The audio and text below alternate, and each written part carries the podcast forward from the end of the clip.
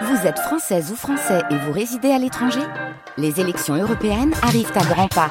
Rendez-vous le dimanche 9 juin pour élire les représentants français au Parlement européen.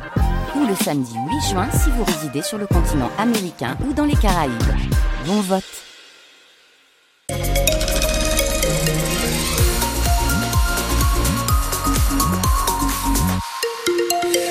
Dimanche 14 janvier, on va se réveiller avec l'information. Ebralel de Souza qui va vous accompagner dans un instant. Juste une petite info euh, route pour vous dire qu'il n'y a rien, tout va bien.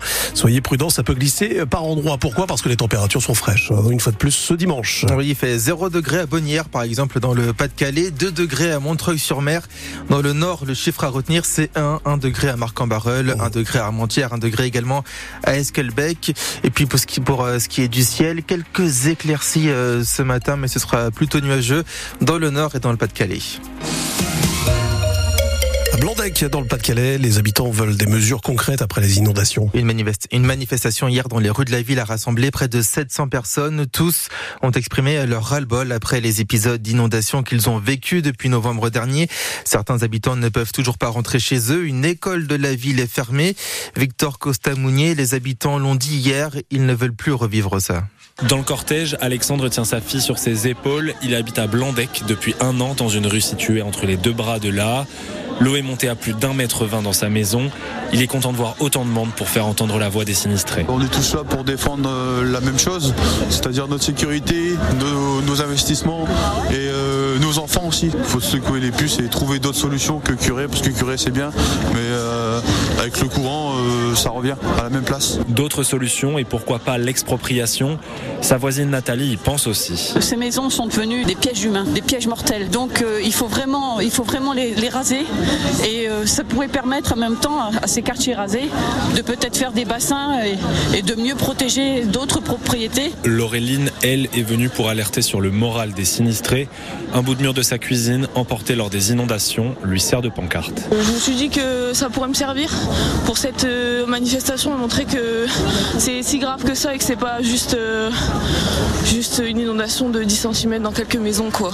Et qu'il faut agir parce qu'à un moment, si c'est pas quelqu'un qui meurt noyé, euh, ça sera quelqu'un qui se prendra parce qu'il en aura marre. Parce que nous, on tient à cause des enfants, mais c'est très dur moralement. À l'arrivée du cortège, les organisateurs ont annoncé que d'autres manifestations pourraient avoir lieu prochainement. Des travaux doivent débuter demain. Il s'agira de nettoyer les berges et les consolider, ainsi que des travaux de curage des cours d'eau. Reportage complet à retrouver sur francebleu.fr.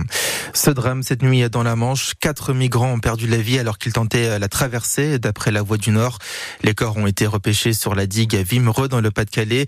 Leur embarcation s'est retournée. 71 autres personnes ont été prises en charge par les secours. L'actualité, c'est aussi euh, cette annonce de Gabriel Attal. 32 milliards d'euros pour l'hôpital et la médecine de ville sur les cinq prochaines années. L'annonce du Premier ministre en déplacement hier dans un hôpital de Dijon avec la ministre de la Santé. Sur ces 32 milliards d'euros, 3 iront directement dès cette année dans les caisses de l'hôpital public. L'hôpital, un trésor national en haut de la pile des dossiers, a déclaré hier Gabriel Attal. C'est pour aider ces futurs médecins à bien réaliser des diagnostics, à savoir comment annoncer une maladie, que l'Université de Lille recrute des patients fictifs. L'objectif est d'aider les futurs médecins, pharmaciens et chirurgiens dentaires à bien communiquer, à poser les bonnes questions pour trouver une maladie, à choisir les bons, les bons mots. Des étudiants sont notés sur tout cela. Rémi Azouz est chargé de mission à l'Université de Lille. Il nous explique l'importance de ces exercices. En fait, ça va jouer un rôle à plusieurs niveaux. D'abord, pour détecter le problème, euh, savoir poser les questions pertinentes pour euh, faire aboutir son raisonnement en tant que professionnel de santé. Et donc, il faut poser des questions ciblées, mais aussi bien comprises du patient pour recueillir les bonnes informations. Ensuite, l'art est la manière d'expliquer euh, un diagnostic qui peut être bénin ou beaucoup plus grave, avec les termes adaptés pour que ce ne soit pas choquant, tout en veillant à ce que le patient comprenne. Et enfin, la manière d'expliquer comment on va réaliser des soins, comment prendre un traitement. Tout cela fait partie des missions euh, de nos professionnels de santé et euh, on s'attache à les évaluer finement lors de ces examens. Les étudiants sont euh, jusqu'à ce niveau d'études, donc deuxième cycle, évalués sur des connaissances. Et bien là, il s'agit d'évaluer leur savoir-être pour s'assurer qu'ils auront les bons prérequis, mais aussi les bonnes attitudes quand ils seront sur le terrain plus autonome. Si vous voulez être patient fictif, tous les, les détails sont sur le site de l'Université de Lille. Et puis c'est rémunéré 23 euros de l'heure. France Bleu il est 8h05. Marine Le Pen annonce que Jordan Bardella sera son Premier ministre si elle est élue en 2027. La députée d'extrême droite du Pas-de-Calais et le député européen ont donné une interview aujourd'hui au journal du dimanche. Ils disent être le ticket absolument nécessaire pour les Français et se projettent à l'Elysée en 2027. Jordan Bardella, en attendant, conduira la liste du Rassemblement national aux élections européennes en juin prochain. Sa nomination à la tête du ministère de la Culture avait fait réagir. Ce matin, dans les colonnes du Parisien, Rachida Dati évoque un mépris de classe. La nouvelle ministre de la Culture dévoile sa feuille de route, se battre pour que l'audiovisuel reste puissant, l'accès aux conservatoires municipaux pour tous, le théâtre pour les jeunes. Rachida Dati annonce également rester maire du 7e arrondissement de Paris. Le sport à présent, football Valenciennes et Dunkerque n'y arrive toujours pas en Ligue 2. Défaite des Valenciennois 1-0 face à Amiens, match nul de Dunkerque face à Grenoble de partout. Hier, c'était la 20e journée de Ligue 2. Les deux clubs pointent à la dernière et avant-dernière place du championnat. Cet après-midi, il y a de la Ligue 1. Lille reçoit Lorient à 13h. Rencontre à suivre sur France Bleu Nord, tout comme Lance PSG à 20h45 ce soir. Les 100 et or aux couleurs du BCM Gravelines Dunkerque. La solidarité entre le club de foot et le club de basket après l'incendie de Sportica en décembre dernier. Le complexe sportif où jouent les basketteurs nordistes. Plusieurs joueurs et membres du staff seront sur la pelouse à l'entrée des joueurs du RC Lens et le club de foot va faire plusieurs actions pour récolter des fonds et aider les basketteurs nordistes. On vous a mis tout cela sur francebleu.fr.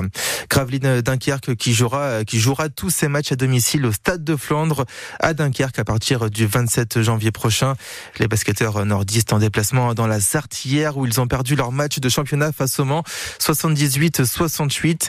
Le Portel de son côté s'est incliné sur le parquet de Bourg-en-Bresse 106 à 74.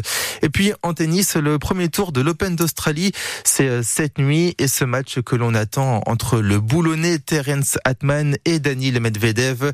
Donc c'est cette nuit à 2h du matin. C'est la première fois que le boulonnais participe au tableau final d'un grand chelem pour les soutenir, pour le soutenir sur place son papa et son entraîneur ainsi que le président du TC Boulogne, Franck Pack, très impatient de vivre ce match. C'est toutes ces années de sacrifice, de travail qui ont payé. Donc là, c'est vrai que pour Terence, ça lui permet de se faire connaître un peu plus. Le fait qu'il rencontre Daniel Medvedev sur un grand cours ici à Melbourne, numéro 3 mondial, donc pour lui c'est quelque chose d'exceptionnel. Et il aborde cette rencontre de façon très sereine. Il va défendre toutes ses chances et qu'il va y avoir match. On sait très bien que Daniel Medvedev, il n'a pas joué depuis le Masters, le match officiel. C'est son premier match à Melbourne. Terence, lui, au contraire, il a déjà trois matchs dans les jambes, donc il est, il est chaud il est, il est bien. Bien sûr, euh, bon, sur, il joue le numéro 3 mondial, hein, ça reste un, un, monument du tennis, Daniel Medvedev. Pour moi, je pense qu'il va y avoir match. Il y aura peut-être une petite surprise, c'est-à-dire que il y aura un moment où euh, Medvedev, euh, il va, il va faire douter Medvedev, ça j'en suis certain. Alors, est-ce que Terence Atman sera la surprise ce soir Le match, c'est la nuit prochaine à 2h du matin, donc dans la nuit de dimanche à lundi.